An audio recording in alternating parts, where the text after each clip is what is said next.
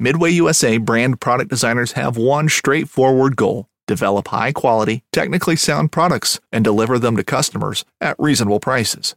If you are immersed in the shooting sports industry and pay close attention to every single detail, you know our products are built right and stand up to everyday use. Who has shooting mats and range bag systems to hunting clothing and just about everything for the outdoors? Log on and shop 24 7 with super fast shipping. MidwayUSA.com.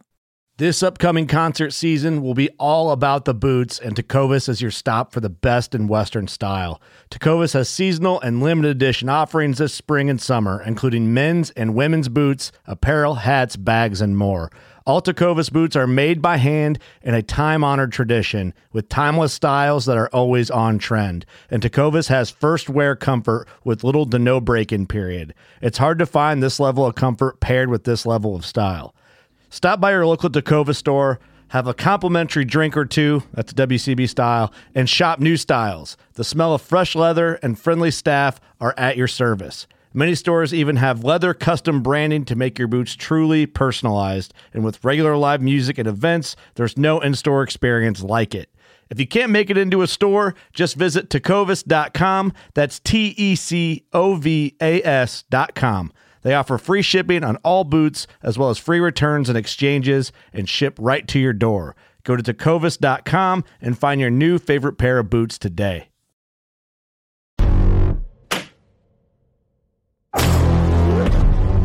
When it comes down to it, what are we at our core? We are North American waterfowl.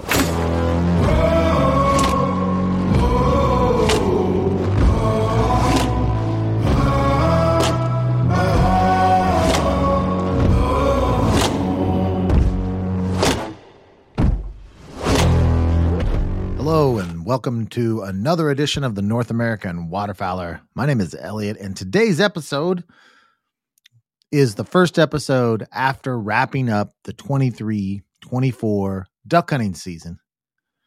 And man, did I have some kind of weekend. I mean, I, I am calling last weekend as one of the best weekends of my entire life. And I'm not just talking about hunting, I mean, just in general. This was one of the most epic weekends. I went on the best waterfowl duck hunt of my entire life where we had mallards floating down in the trees, big groups of mallards floating down in the trees. I limited out three days in a row. The Chiefs are now going to another Super Bowl. I got to hang out with Nate and his awesome wife and their little kid. Nate is from Louisiana. He runs the Falling Tide YouTube channel. I got to hunt with Aiden, Jeremy, my buddy Jacob. Man, this was the type of weekend that I will be remembering and talking about forever. Now, the waterfowl season is now wrapped up, and I'm going to dedicate an entire show to um, a review of the whole season. I'm going to go through my ups and my downs of the season. This year, mostly ups, because this was the best season of my life. I, I shot more ducks than any other season. Not more mallards than any other season, but more ducks significantly. And, and I'm going to divert, a, a, a, um, not divert. I'm going to dedicate an entire show to that and and give my thoughts on the migration the season. And and as in the following weeks, I'm going to be a- asking some guests on here, and I'm going to try to spread it out. I want to get a guest from the Pacific Flyway, Atlantic Flyway. I want to get get a guest up north, a guest from the Mississippi Flyway, and I want the basis of that conversation to be the migration. And what did you see from the migration this year? It was a strange year this year, the strangest year of migration that I ever remember. And so I'm going to dedicate a whole show to that. But this is the this show I'm going to be talking about um, my weekend, my last hunt update, and then um, the main meat of this, though, the thing that I'm most looking forward to talking about is the Kansas Commission had a meeting last Thursday.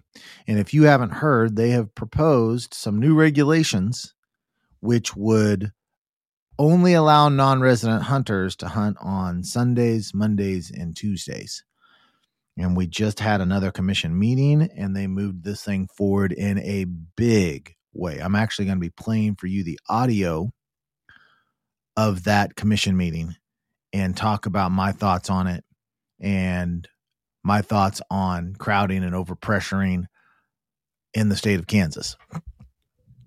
So I'm looking very much forward to bringing all this to you guys today. Before we get to all of that, though, I want to remind you of the sponsors' final approach fabrand.com. The code there is FDH10 for 10% off. It is never too early to jump in there and start preparing for next year. I already have some things on my list that I know I want to get. I would like to get a bunch of coot decoys for September and early October because I hunted those with um, over a big coot spread with Matt from Higher Prairie Sportsman when I was out there in Nebraska, and I think I think you're going to need three, four, five dozen, but um, I'd say five dozen at least to be really effective with this, but I want I want to add that into my arsenal. There's some other things I need to put my list together. I'll probably do an episode about that too, like my off-season list. So as you're going through your off-season list and looking for your new purchases, final approach, fabrand.com. FDH10 is the 10% off off code. Motion Ducks decoy spreader, motionducks.com. Um, you always are going to need motion in your spread. Water motion is a huge part of attracting ducks. If you've ever seen drone footage of ducks on the ground, the last thing you see is stagnant, still water that's not moving. So, motion ducks, and that is FDH10 as well. And then onX Hunt. Download that today to start marking your pins, checking. Ah, there's just so much you can do on there. So, go and download that as well.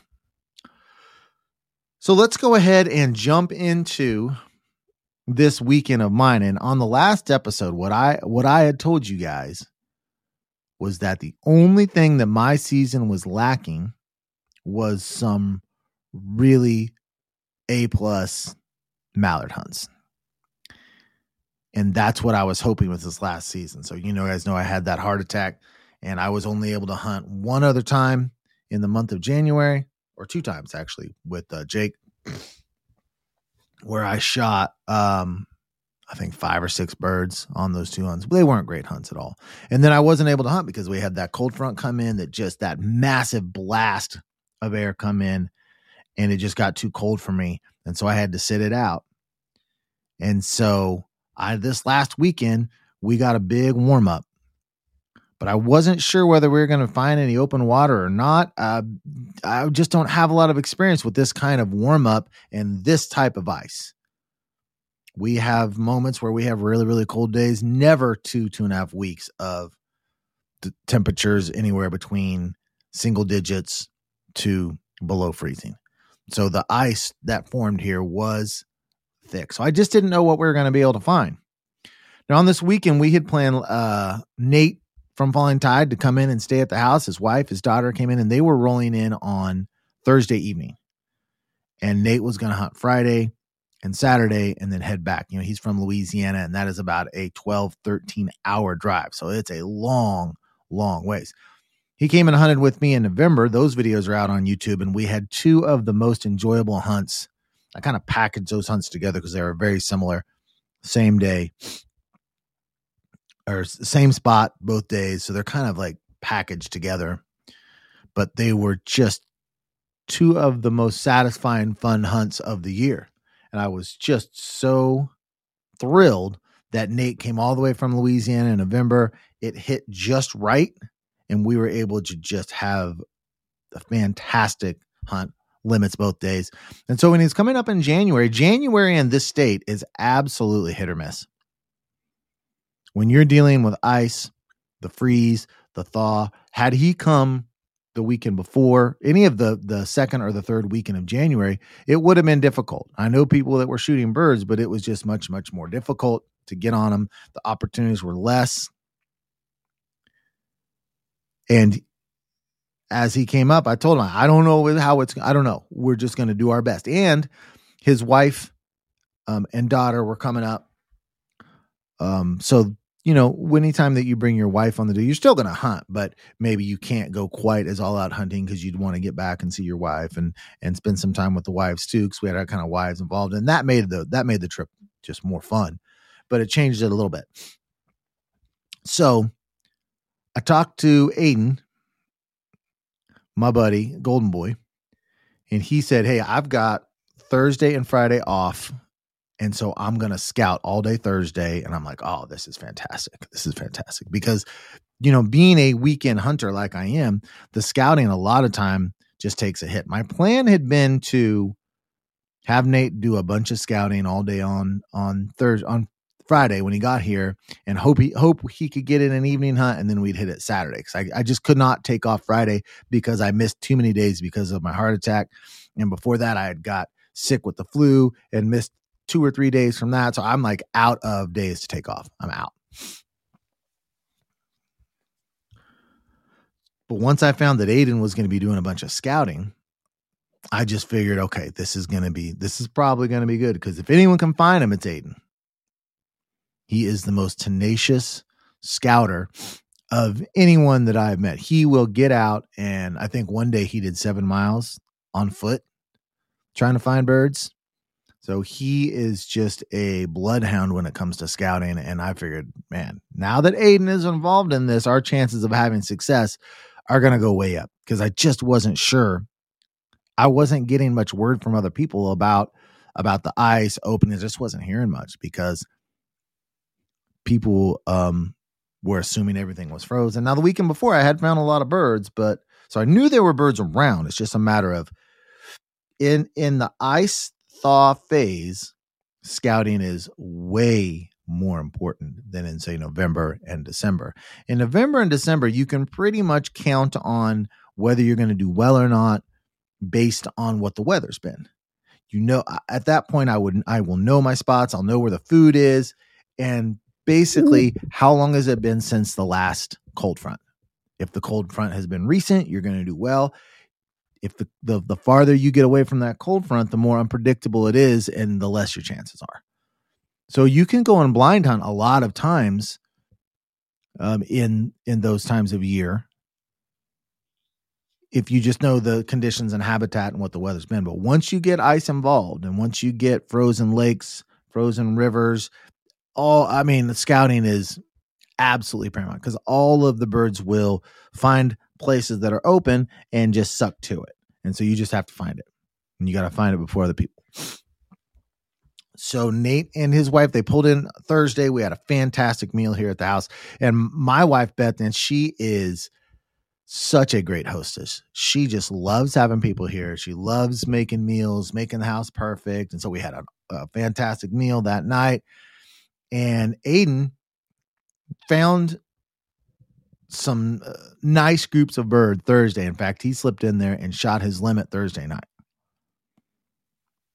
And at that point, I'm like, okay, this weekend is is looking good. This weekend's looking good. So I told Nate, hey, don't go scout, go with Aiden. It was Aiden and his dad and Nate. I'm like, and they had never met, but um, I gave him the pin. Here's what time to, to be there. And so Nate, Aiden, and his dad hunted Friday morning and they shot their limit i think by 9:30 now the place that they were hunting here it was a row of trees that were that were flooded and extending into an open body of water that was flooded and a big body of water and there was a lot of ducks but the issues that they were having were anytime you have that scenario you're going to get uh, short stopping and they had a lot of that where birds weren't coming all the way into the decoys. And when that takes place, your shot selection, not necessarily your shot selection, the shots you have to take are a little bit farther, maybe. But they did shoot their limit, and it sounded like it was a great hunt. And I was actually, I had my first cardiac rehab session midday on Friday. It just happened to be scheduled on that day. And it, it landed right in the middle of the day. And so I was able to take off the entire day because of the time frame of when my first rehab session hit. So I was after my rehab session, I was actually able to get in the truck and head that way. And Nate came in and hunted with me. So Nate and I hunted the evening in the same spot they'd hunted in the morning. And I shot my limit, I shot my five in there. And it, you know, it was a fun hunt, a good limit, but the decoys just weren't, they were a lot more difficult. The decoys we had to creep out away from the woods a little too far. And so a lot of the shots were between 30 and 40. And I just, it's, that's not as much fun for me. And the way my shotgun, my Weatherby patterns at like 35, you can see it on the water. It's not a great 35 to 40 yard pattern. I really needed a full choke. I'm using a modified. I really needed a full choke. And so I was struggling a little bit at those distances. And, and I enjoyed the time being out there. Nate, Nate just filmed for me. Uh, and I enjoyed being out there, but it wasn't as satisfying a limit as some others. But I still had a really fun time.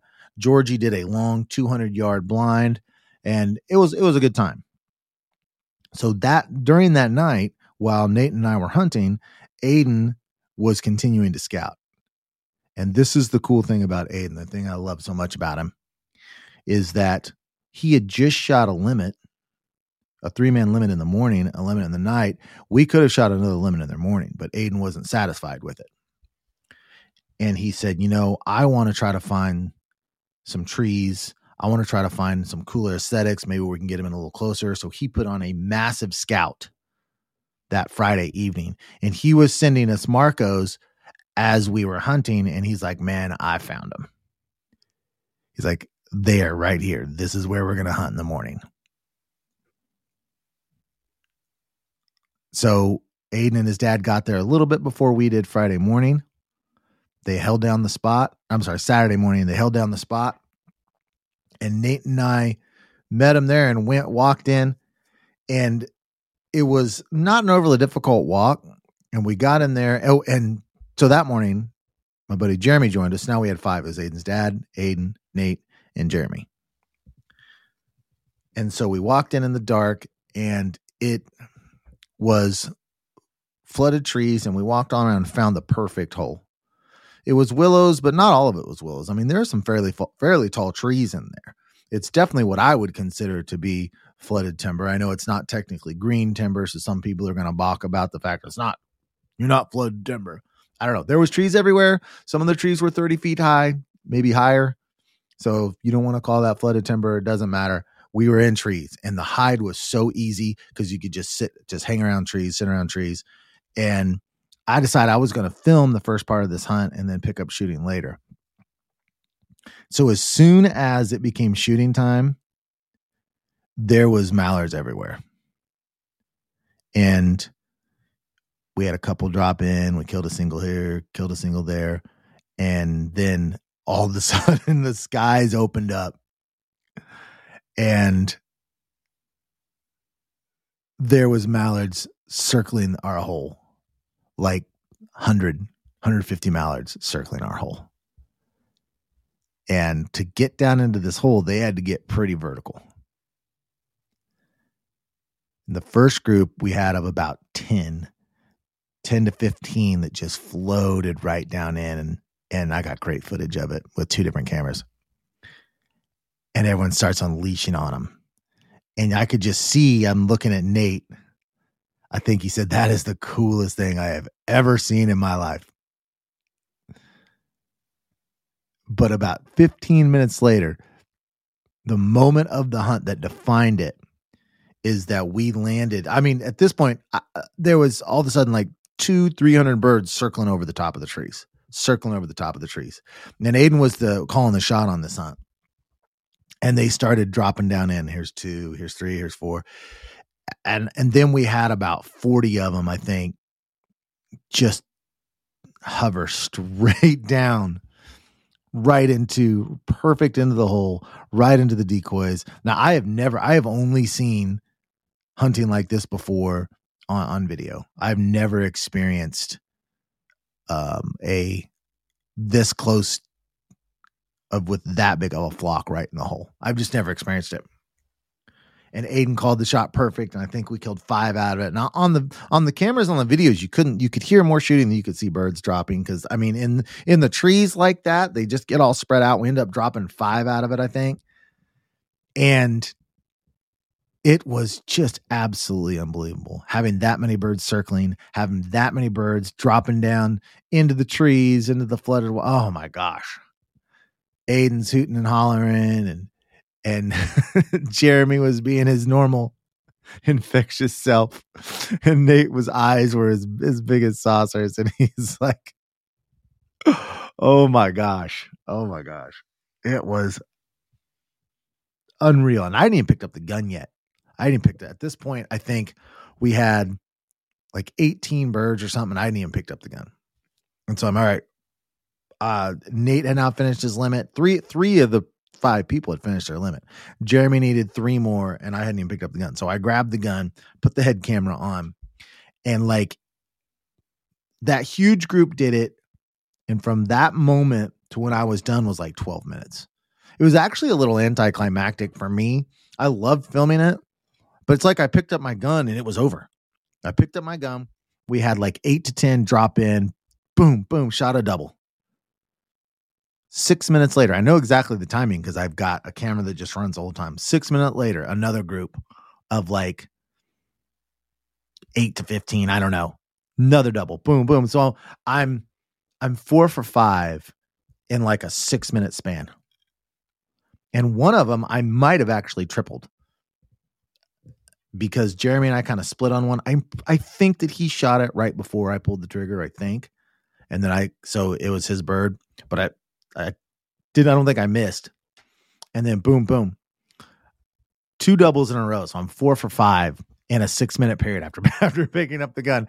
And again, guys, these are the most easy cupcake shots of mallards just dropping straight vertical down into out of the trees into this into this hole. I just never experienced anything like this before. We don't have these type of places. Aiden just got lucky and found this spot. I mean, like I said, I've only seen hunts like this on on video. And then in the next five, six minutes, we had another group in, and Jeremy and I each needed one on this pass, and we got the last two. And unfortunately, I went one for three on that one, so I ended up like five for um, eight which I was four for five, but five for eight's fine. And that was the day. It took us um, like a minute and five minutes to kill 25 mallards. It was just absolutely world class. The best, the best duck hunt, the best mallard hunt of my life. Now, I will say, I wouldn't put it as the most fun ever hunt I've ever been on. There's one specific hunt where Aiden and my dad were on where we shot our limit in mallards and pintails over like I think we finished up like at 12. That was just something about that overall hunt, how it dragged out was more fun. An hour long hunt is fine, but honestly, if you if you drag that out to 2 hours, it's probably it's more enjoyment. But it was the best mallard hunt that I have I have ever been on. And the camaraderie with the guys and the dogs, Stella and Georgie just going all over the place, man. It was just unbelievable that was my second day of the weekend. Now, I knew I was going to hunt Friday afternoon and Saturday, but I wasn't sure about Sunday. We were driving a long ways to get to these places. We were driving a long ways. And so it was kind of wearing on me driving, come back, driving, come back. But midway through this hunt, I'm like, there is absolutely no way I'm not hunting on Sunday. Absolutely no way because if I can get on another hunt like that, I, I, will. There's very possibly I may go my entire life and never ever have that kind of hunt again because landing big flocks is not easy. Most of the time that I'm killing mallards, it's singles, doubles, um, maybe three, maybe five. If we get eight, it's like, you know, that hunt I was on with my buddy Phil this year. I don't know if you guys saw that particular video where we landed like 15. To me, that was like the decoy of the year. We just, it's just hard to completely finish big flocks of mallards. It's not an easy thing. Everything just has to come in line and be perfect.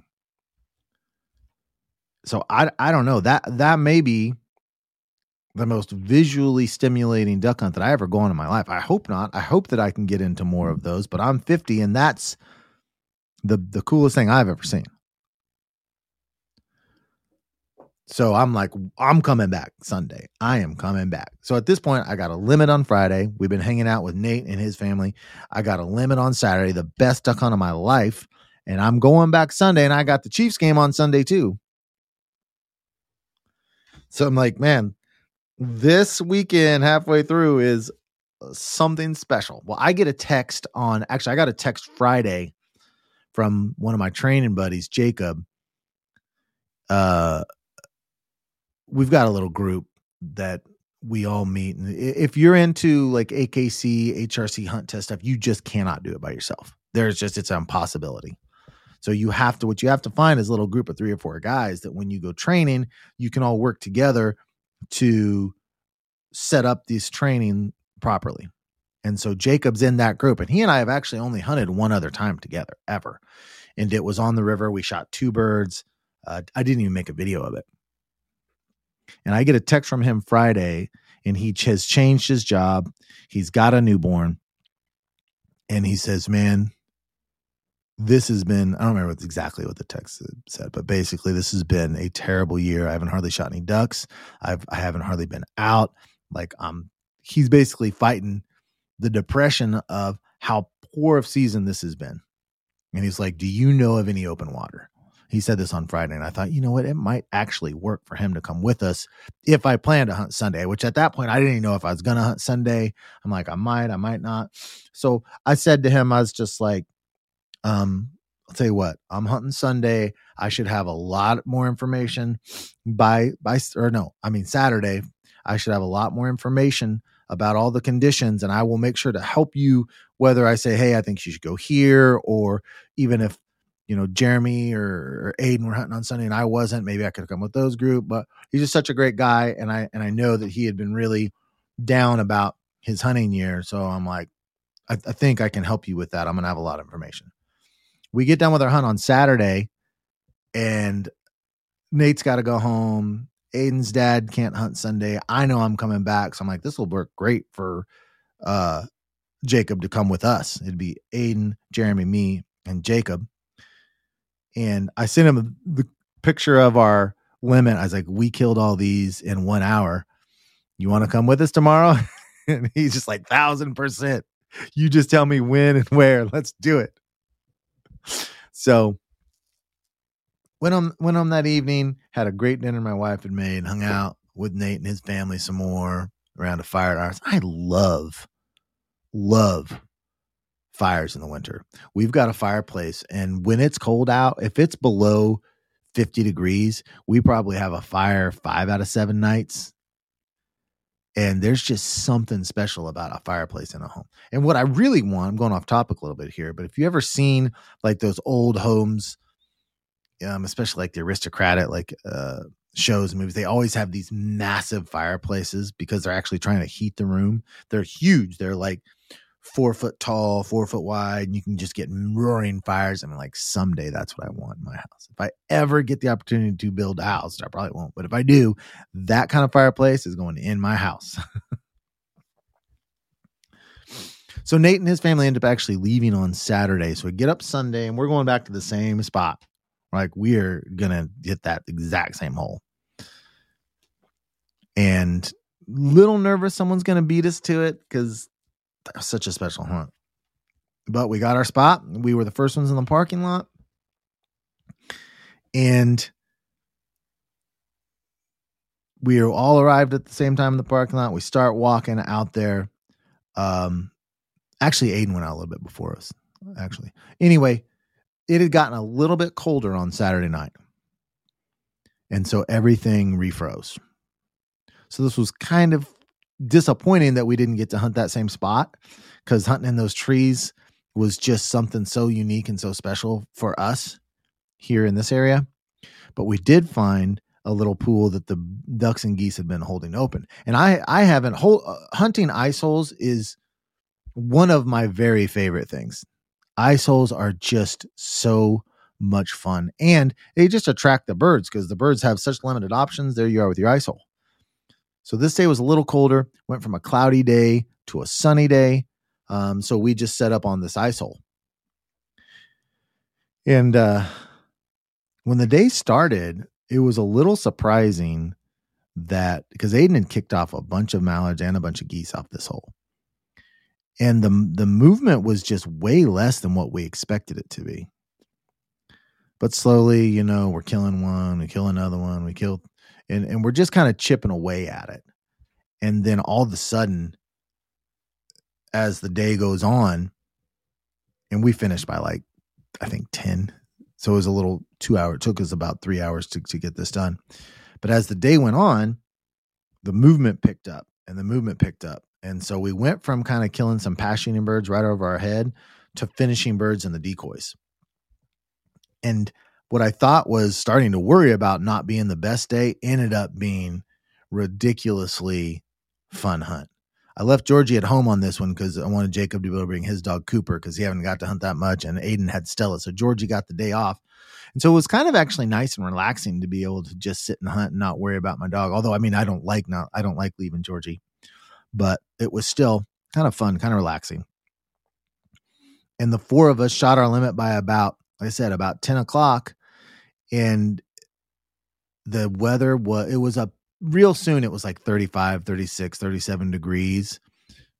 Total blue skies weather was just gorgeous and we had the wind at our or the sun at our back. There wasn't much wind but sun at our back.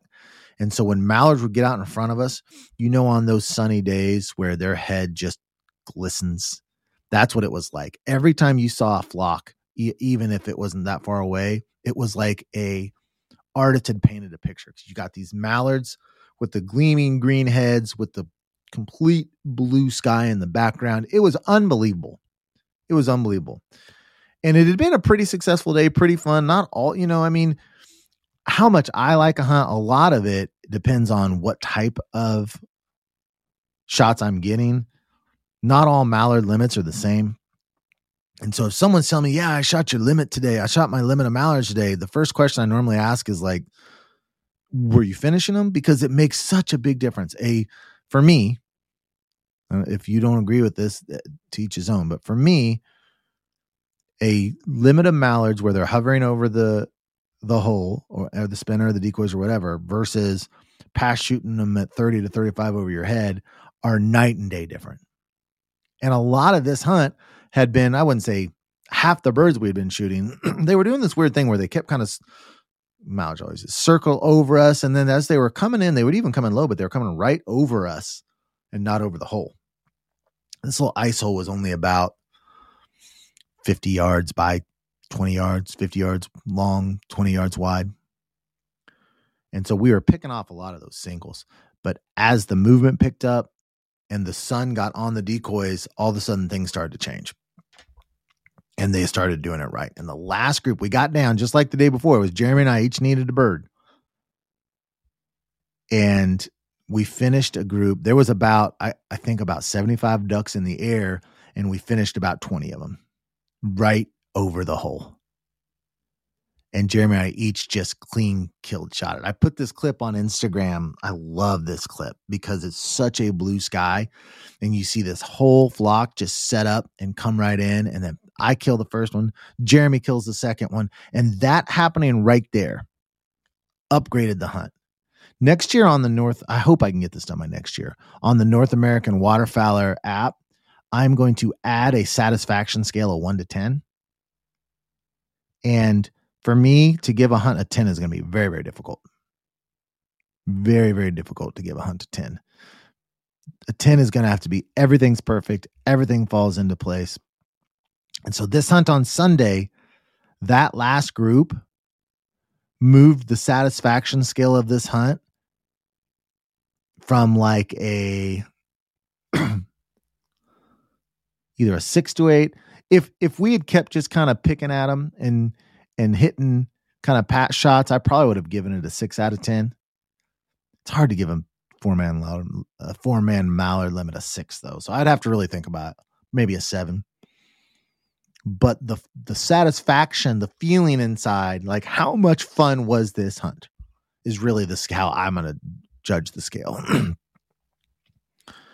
and I would probably give it an eight. The the Saturday would be a ten.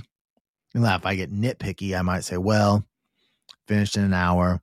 It would have been way more satisfying had the sun been out. It'd have been way more satisfying if it had been a two hour hunt instead of one hour hunt. But I, that is so nitpicky when I'm talking about the best hunt of my life as far as the, how the ducks react. That's got to be a 10 out of 10.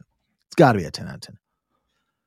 Um, but this hunt ended up just being so much fun. And that last pass of birds up upgraded the satisfaction level tremendously.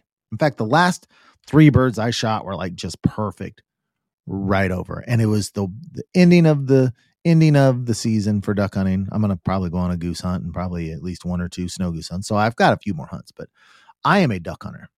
I am a North American duck hunter. I will hunt geese, but I am a duck hunter. That is what I care about. And to end the duck hunting season on a group of 20 ish, 25 ish, perfectly over the decoys, two perfect shots, two perfect dogs picking them up. It could not have been a better end to the season. And Jacob was just so elated. In fact, I I talked to him. I was texting with him today. I'm gonna read this to you guys. This is funny. Um, I was texting with him today, and he said that spot was epic. So many birds. I can't wait to see the video. I had such an upbeat attitude since the hunt. Talk about a recharge. He said, I can't thank you for the invite enough. And I was talking when he said, um, it is truly so crucial to my happiness. I think it goes beyond passion, beyond obsession. It is what fuels me. And isn't that just perfect for a North American waterfowler? That's just how we are. You go out and have a good hunt, and it keeps you happy for quite a while. That one hunt saved his season, really. He had had just hasn't newborn, new job, and it was affecting how he was feeling in his life. It goes beyond passion, beyond obsession. It's what fuels me.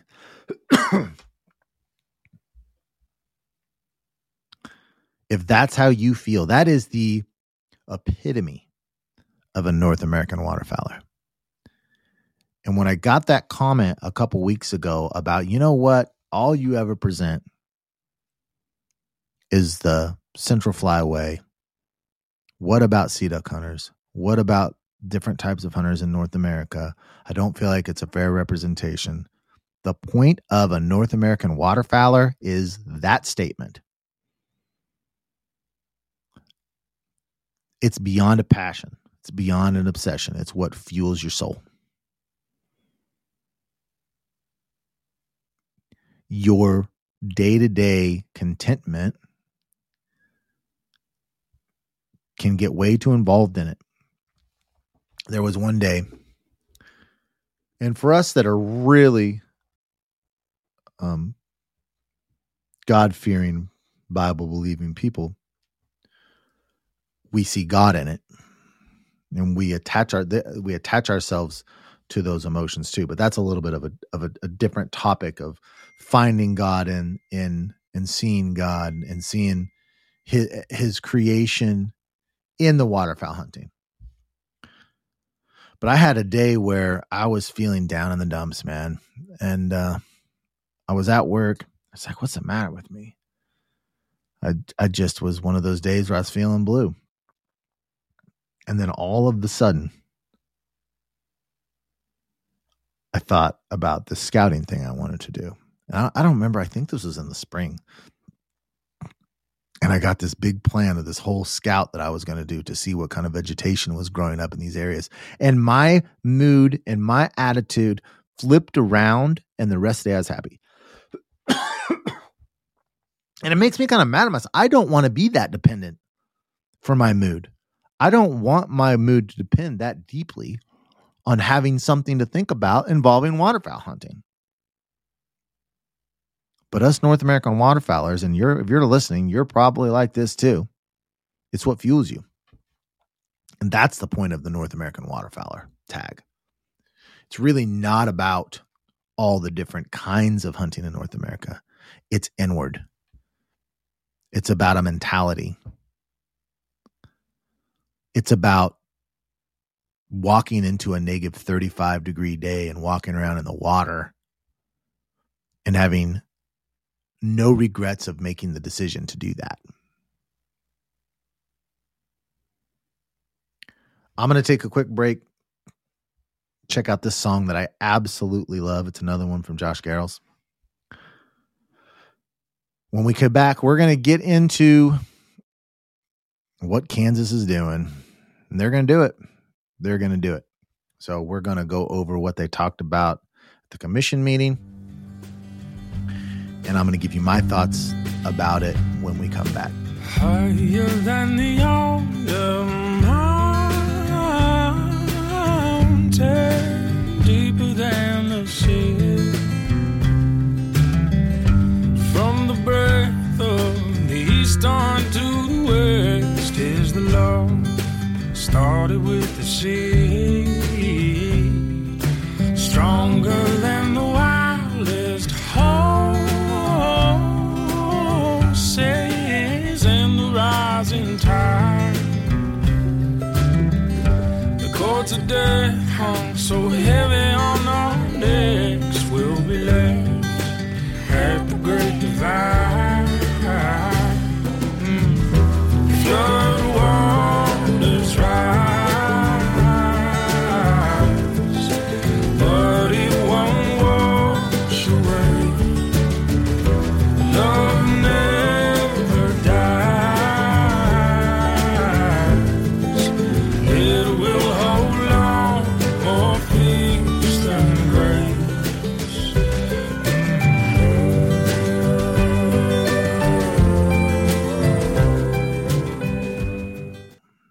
Fishing like a local isn't just about catching fish.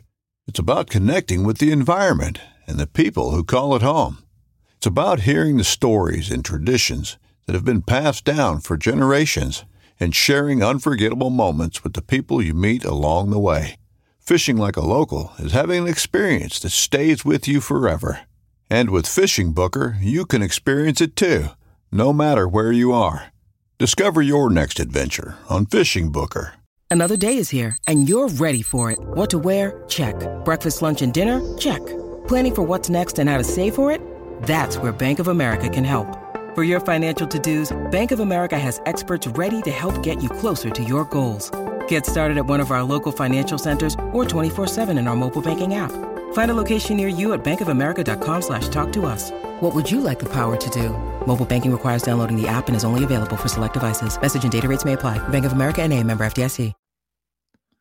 All right. So thank you for coming back for that little break. Hope you enjoyed that song. I play a lot of those Josh Garrels songs. You should check him out on Spotify, check him out on YouTube. Um, his music is fantastic. Anyway, we are now going to jump into the Kansas Department of Wildlife and Parks Commission meeting and, and what their plans are for next season for non-residents. And we have talked, I've talked about this for a while. Um, I've talked about it quite a bit, but it has been a while since I've talked about it. It's been probably half a year, three fourths of a year that Kansas Commission has been talking about limiting non resident waterfowl hunters and, and what their idea for it is.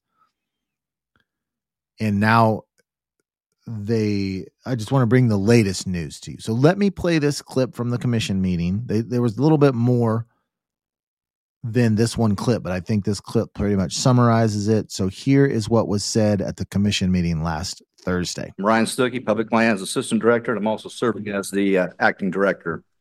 I'm here today to present the new regulation addressing the overpressure of non-resident waterfowl hunters on our public lands. Back on April 27th, this last year, at Bonner Springs, we presented for the first time the idea of creating a new regulation for non-resident waterfowl hunting on public lands. Since then, we have talked about non-residents spending more consecutive days on public waterfowl properties, hunting in larger groups, and spending more time per day on these specific properties pursuing waterfowl. We believe this has changed the waterfowl behavior to a point there's a growing concern that ducks specifically are not able to utilize our public wetlands sufficiently to meet their dietary, energy, and resting needs because of human pressure that has increased in intensity. Resident waterfowl hunters are also reporting an increasing volume that this change in non-resident waterfowl hunting culture has decreased their opportunities on department lands and waters. We have vetted several recommendations and ideas on how we could restrict the non-resident pressure while still giving those non-residents several days to hunt waterfowl on public lands throughout the established Kansas waterfowl seasons.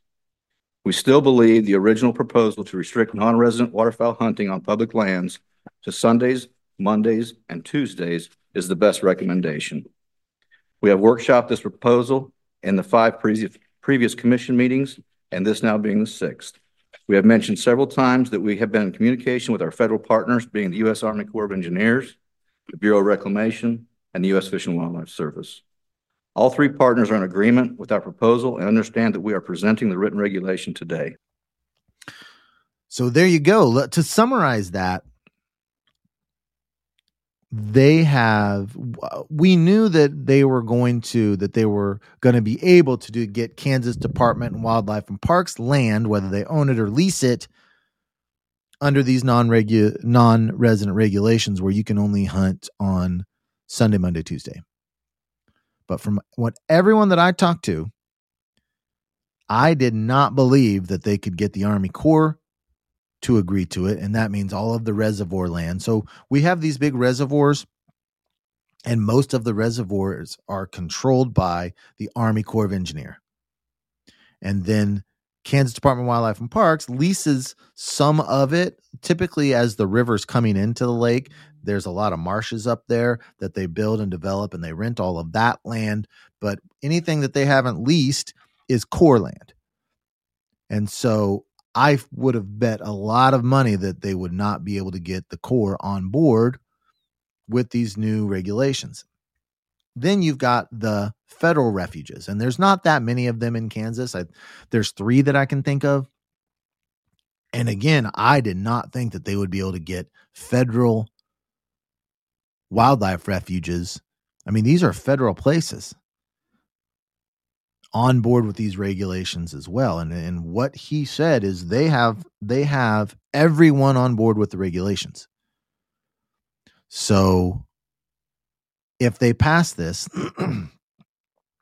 starting next year, non-residents will only be able to hunt Sunday, Monday and Tuesday pretty much everywhere in the state that's public except for Kansas River, Arkansas River, Missouri River, those will be open and walk-ins They're called WIHAs.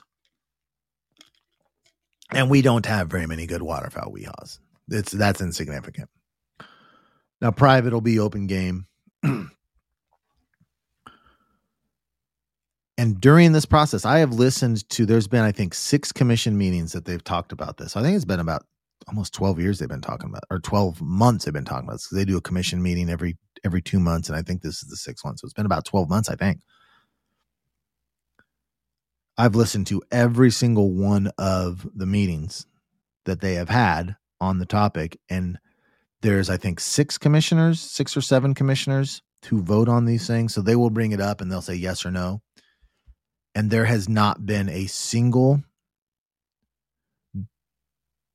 dissenting voice from a single commissioner doing the whole thing. Not a single commissioner has stood up and said, I'm concerned about this. I'm not on board with it. It's been pretty much silence.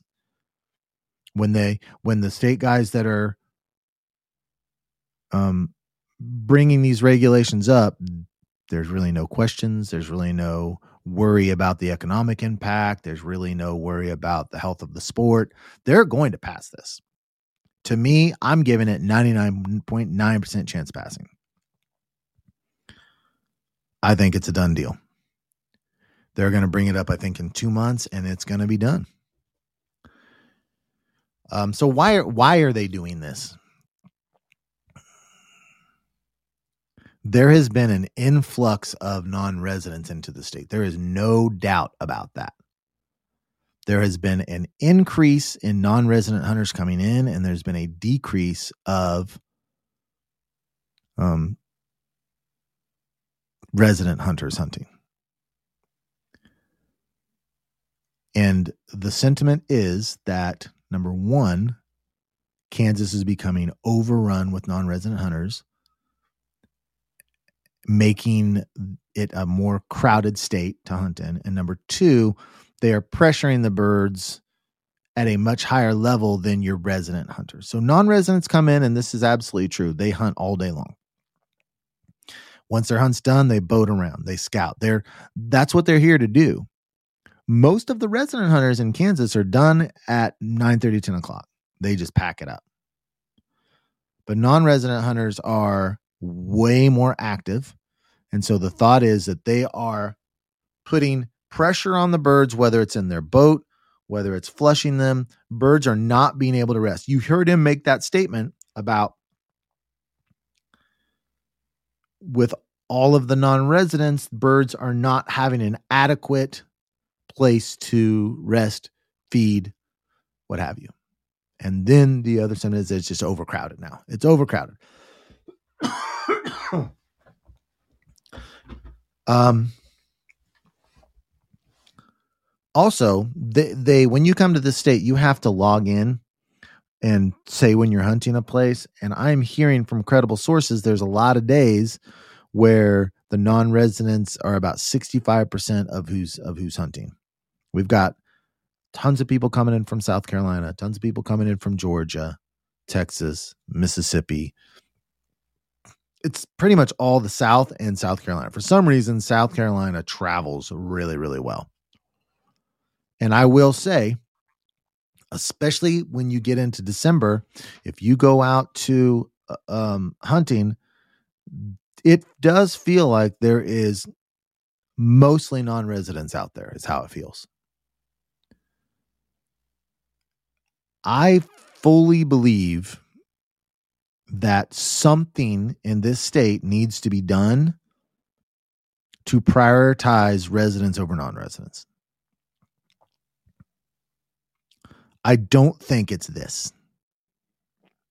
I don't think this is the answer to it. Um, I would like people that live in South Carolina live in Georgia, live in Mississippi. I would like to have give them the opportunity to come into this state and hunt. If you're coming clear in from South Carolina, you're you're probably going to be hunting more than 3 days. Most of these people come in for 5 to 7 days. Now, I've heard numbers that say otherwise, but everyone I run into and talk to not a very scientific sample size, but everyone I run into and talk to, it's 5 to 7 days. Now, if you can drive here in five, six hours, then maybe you take a two, three day trip. But if you're coming in here from hours and hours and hours away, you're probably not only hunting three days. So, those types of non residents, you're really not giving them an opportunity to really hunt the state. the people that are really getting screwed over in this deal, I've got a lot of friends that live just across the border in Missouri, just across the border in Nebraska. And this is where they hunt. People that live, I wish that they would have some type of like border states would not not be a part of this legislation. If you live just across the border where you're like 30 45 minutes from good hunting ground in Kansas, you're basically taking that hunting away from those weekend hunters and same with Nebraska. And I just hate to see the people that I know who live 30 minutes from my house their Kansas hunting is essentially done. They're weekend hunters. I think that a bigger concern for me is looking into the future and the health of the sport. If Kansas adopts this, and then Nebraska adopts it and Oklahoma adopts it and it just starts rushing where where more and more states make it very very difficult to travel and hunt I don't think that's a good thing for the sport my understanding is is the numbers are dwindling duck hunter numbers are dwindling is my understanding compared to 10 20 30 years ago and I don't think it's healthy for the sport to just continue to restrict access from state to state. I think that's a negative. I think that's negative for the sport. I think people should be able to travel and hunt. And this framework, I don't think allows people to do that. I would be much more for a lottery system like South Dakota, where it's like, okay, you know, we're going to give you, uh, we think our state can handle X amount of people, put in for the lottery. Um, seems to be working in South Dakota. And I, I know guys that go up there and hunt and they, they get their draw like every year. Or another idea would be residents only on opening weekends and then block out some portion of time. Like I, I felt the pressure this year between December, December 15th and January 1st. Every time I went hunting, or not every time, but I really felt the pressure of non resident during that time. So maybe you say opening weekends are resident only and the last two weeks of of December are resident only. To me, that makes a lot more sense. Some something like that but I don't like this Sunday, Monday, Tuesday. I don't think it's it's it's the right answer. I don't think it's the right answer. You're cutting out border state people, people that are coming from a long ways away. You're basically saying no because they're not going to only hunt for three days. Um, that would be it. now. I went through my hunts. Let's let's talk about the perception of overcrowding in Kansas. I went through my hunts from this year. I went on 20, 32 hunts total, 20 of which were in Kansas on public ground. I went through each hunt and I gave them a score of one to four. One is ideal conditions where you either don't see anyone when you're hunting at all, or if there's people hunting, they're so far away from you that it they're non-existent to you. Like maybe you hear a couple groups clear across the lake. Maybe you see their boat, but they're like a mile, two miles away. That'd be a score of a one. Score of a two would be, um, you know, maybe the groups are somewhere between 500 to 1000 yards away from you but there's not very many of them it has no impact on on your hunt at all you kind of mm-hmm. know they're there and you can maybe hear them shooting and and but it's of almost no impact to you like, yeah, I know some guys there, but they're so far away. It's just, you know, no big deal. And then three would be hunters are closer than I would like. They're not really like, so one group maybe comes and sets up 250 yards from you. Those type of hunts where it's close enough that you kind of might feel like they're calling it the same birds you are. Um, and it's a little uncomfortable, not horrible, little uncomfortable, and then a four would be it's severe. This is so overcrowded that it is making this experience suck. So one, two, three, or four. And I went through my 20 hunts. And out of my 20 hunts, eight of them were ideal pressure conditions. I gave a one to where either I felt all alone or there were so few people it it was just perfect. Eight of the 20. That's 40%. I gave a two to seven of the 20 hunts, which means there were some other people hunting, but they were nowhere close. I could see them, they were nowhere close. So 75% of my 20 hunts were, I felt very good about the pressure, like ideal conditions, basically. I gave a three to two of the hunts where there was two different times there was people closer than I would like. It wasn't severe, it wasn't ruining my hunt, but they were it was just closer than I like. They felt like they were in my space. And then three times out of the 20, it was severe. And all three of those were opening weekends. In fact, four out of those five were on opening weekends. If you were to take out opening, weekends, because opening weekends are always overcrowded. Whether you have non residents or not, opening weekends are always overcrowded. We know this. If I were to take out opening weekends from this equation, then there would only have been one time, one hunt that I went on this year where there was people closer than I'd like. And that wasn't even a severe. That was a just a a, a, a three, closer than I like. Felt a little uncomfortable. Didn't ruin it. So seventy five percent of the twenty times I went out this year, I was extremely happy with the amount of people that were out there. Excuse me. And only thirty percent of the time, or twenty five percent of the time, was a little un- unpleasant. So when I hear about people complaining about how overcrowded it is, I don't know I don't I don't understand it. I don't get it. Now, that being said, there are two or three locations in this state that I avoid because I know if you go to those places, it's probably going to be overcrowded to you. So I stay away from them intentionally. And if you're to go to those places every single time, you're probably going to be closer to people than you like, probably almost 100% of the time. Or I don't know, 78%, like a lot. So there are a few places in the state that absolutely feel that way. But I'm a weekend hunter. I'm a weekend hunter. And for me, it is not difficult to find a place to hunt where you're not too close to other people. It's just not. And this is not a one year. This I could go back every single year. I could tell you this. Just go watch my videos. If there's people too close to me, I'm talking about them on my videos.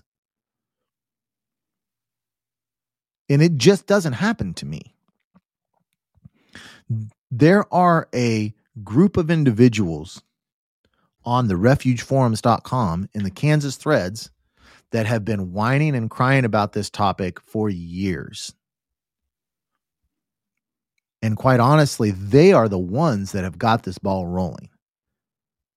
And they just claim that that Kansas is just overrun, overcrowded. I don't know what where they're at or what they're doing. I live near a huge metropolitan area. I am not clear out in the western side of the state where the population is zero. Now I will travel to hunt. But as far as the population areas of Kansas, I'm in the biggest population area of the state. And 75% of my hunts this year was ideal as far as other people crowding me in. I, I don't know what, where these guys are hunting or what kind of effort that they're putting in that they claim everywhere is overcrowded with people. I mean, are are they expecting a public land hunt to see no one all of the time? Like if they see someone, oh, this is horrible. I, I I don't want to sit here and say that they're just lazy, but that's about the only thing I can think of. Because if you think you're just going to wander out of the parking lot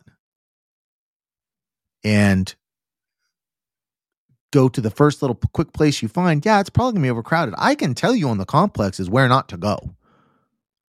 That marsh there, that's probably going to be crowded.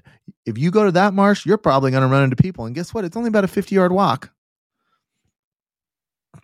That pool, crowded. I don't ever go to it. There are pools close to me I never go to because of that reason. I know what I'm going to get. I know what to expect in those.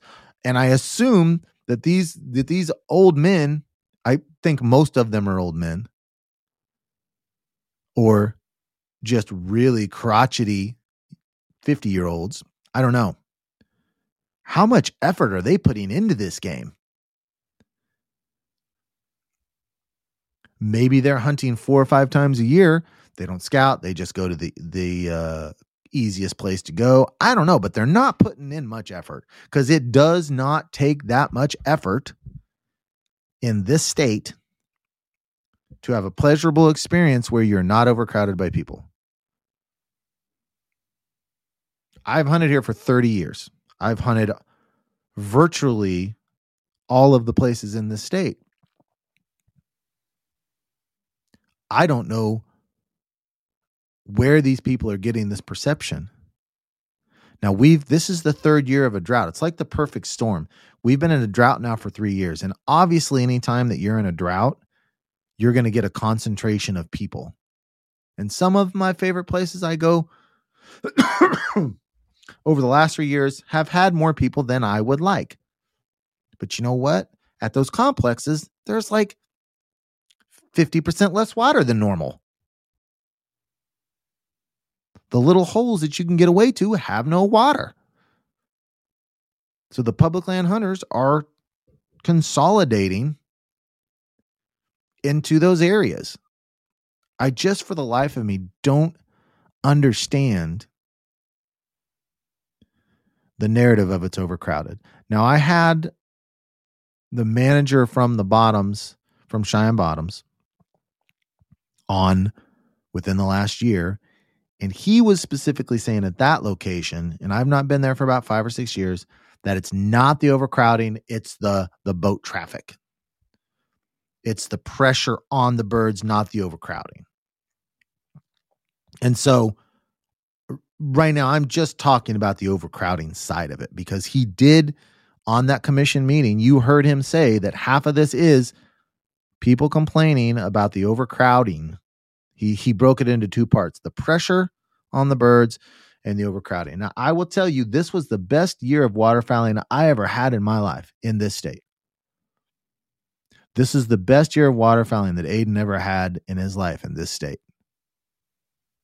It's the best year of waterfowling Jake from Chasing Green has ever had in this state. Best year of waterfowling that Jeremy, my friend, comes in from Nebraska, has ever had in this state.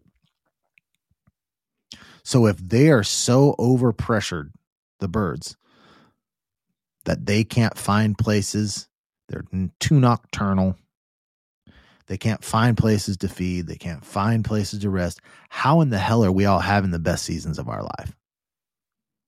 Where 75% of the time I'm either seeing no one or so few of people that it doesn't even register. How is it how can that be true? And again, I know that there are three places I can think of that maybe they need their own regulations. We've got an entire state here. It doesn't, it certainly does not feel that way to me. And this year, the weather has been awful. The weather's been awful. But you know what?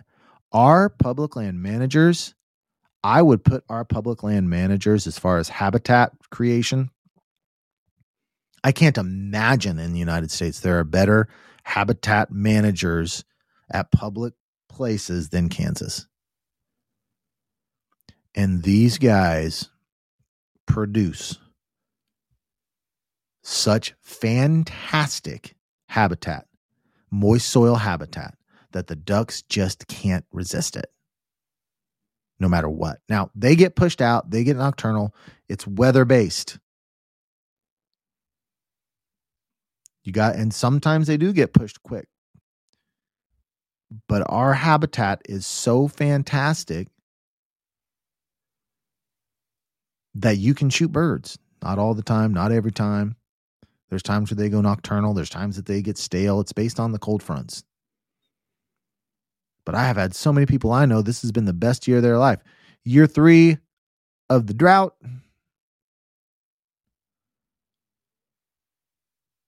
And everyone's just pounding birds. Now, the mallards came down really, really late, and more green winged teal were killed this year than any other year.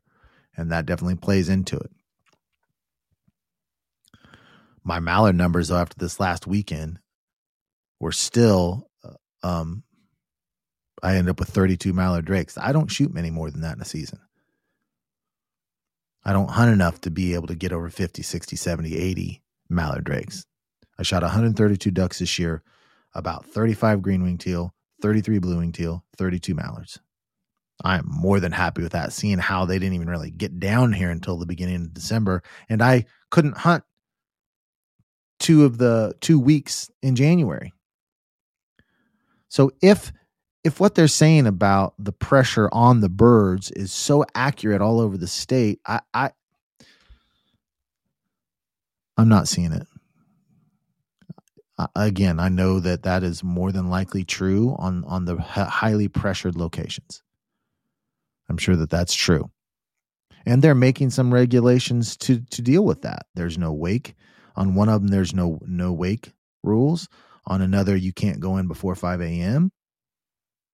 So they're they're addressing those things through their through regulations at those specific locations. So it just gives me concern because I I don't think that more and more and more regulations and and not allowing people to come and hunt is good for the overall long term health of the sport. People in South Carolina really struggle to get hunting in South Carolina. They need to be able to travel. If all of a sudden they can't travel and hunt anymore, they're not going to be teaching their, their sons to hunt anymore. Down in Louisiana, down in lower Arkansas, some of these states, because of the weather patterns that we have been in, and because of rice production, a decrease in a decrease in rice production, they are not getting the kind of hunting that their dads, their grandpas, their grandpa, grandpas saw. And if they want to continue that tradition, they've got to travel.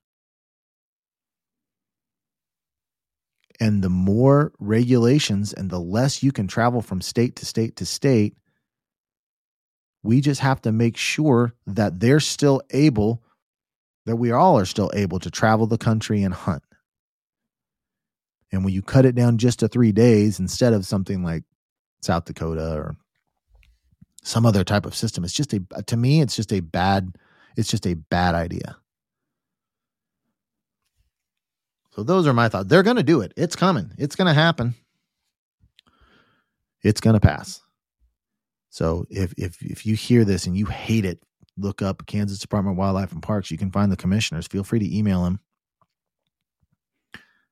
And then the next thing they're going to do is come after the YouTubers because a lot of them blame YouTubers for the increase in non-resident pressure. And the tides are turning to how people feel about YouTubers. And they're coming for us next in a big way here in Kansas. So we will just see how the future holds. I can tell you this no matter what happens, I'm going to be hunting. Whether I can film or not, I'm going to be hunting. You can, I, I am a waterfowler first and a YouTube waterfowler second. You can take the you, you can take the filming away from me. You're not going to take that away from me because that is I have made a point since I started filming that when I make a decision about a particular hunt, the decision that's made is is to kill more ducks, not to get better film.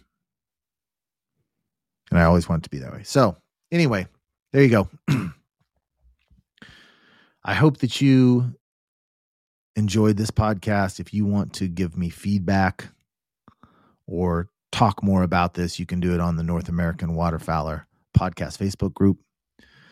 You can email me freelance duck hunting at gmail.com. You can catch me on Instagram, freelance duck hunting, and give me your thoughts on it.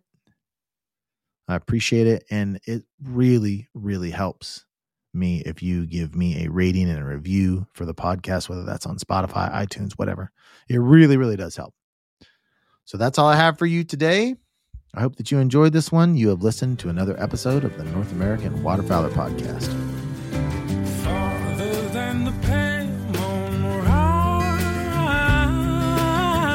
On the open plain.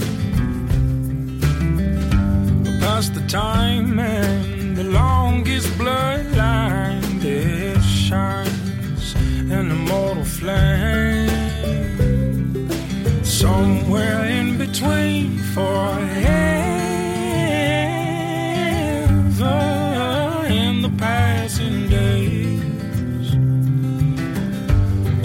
A place moth and rust cannot lay waste. This is grace, the face of love. Mm, flood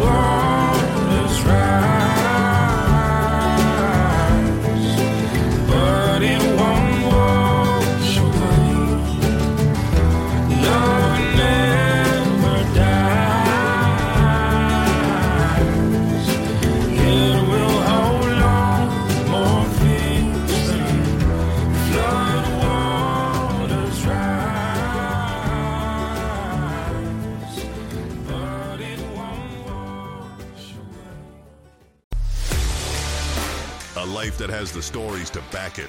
A life to be proud of. It's a Winchester life. Yeah, baby. 6 8 Western. Oh, mule deer, baby, right there. Tune in every Tuesday at 7 p.m. Eastern on Waypoint TV.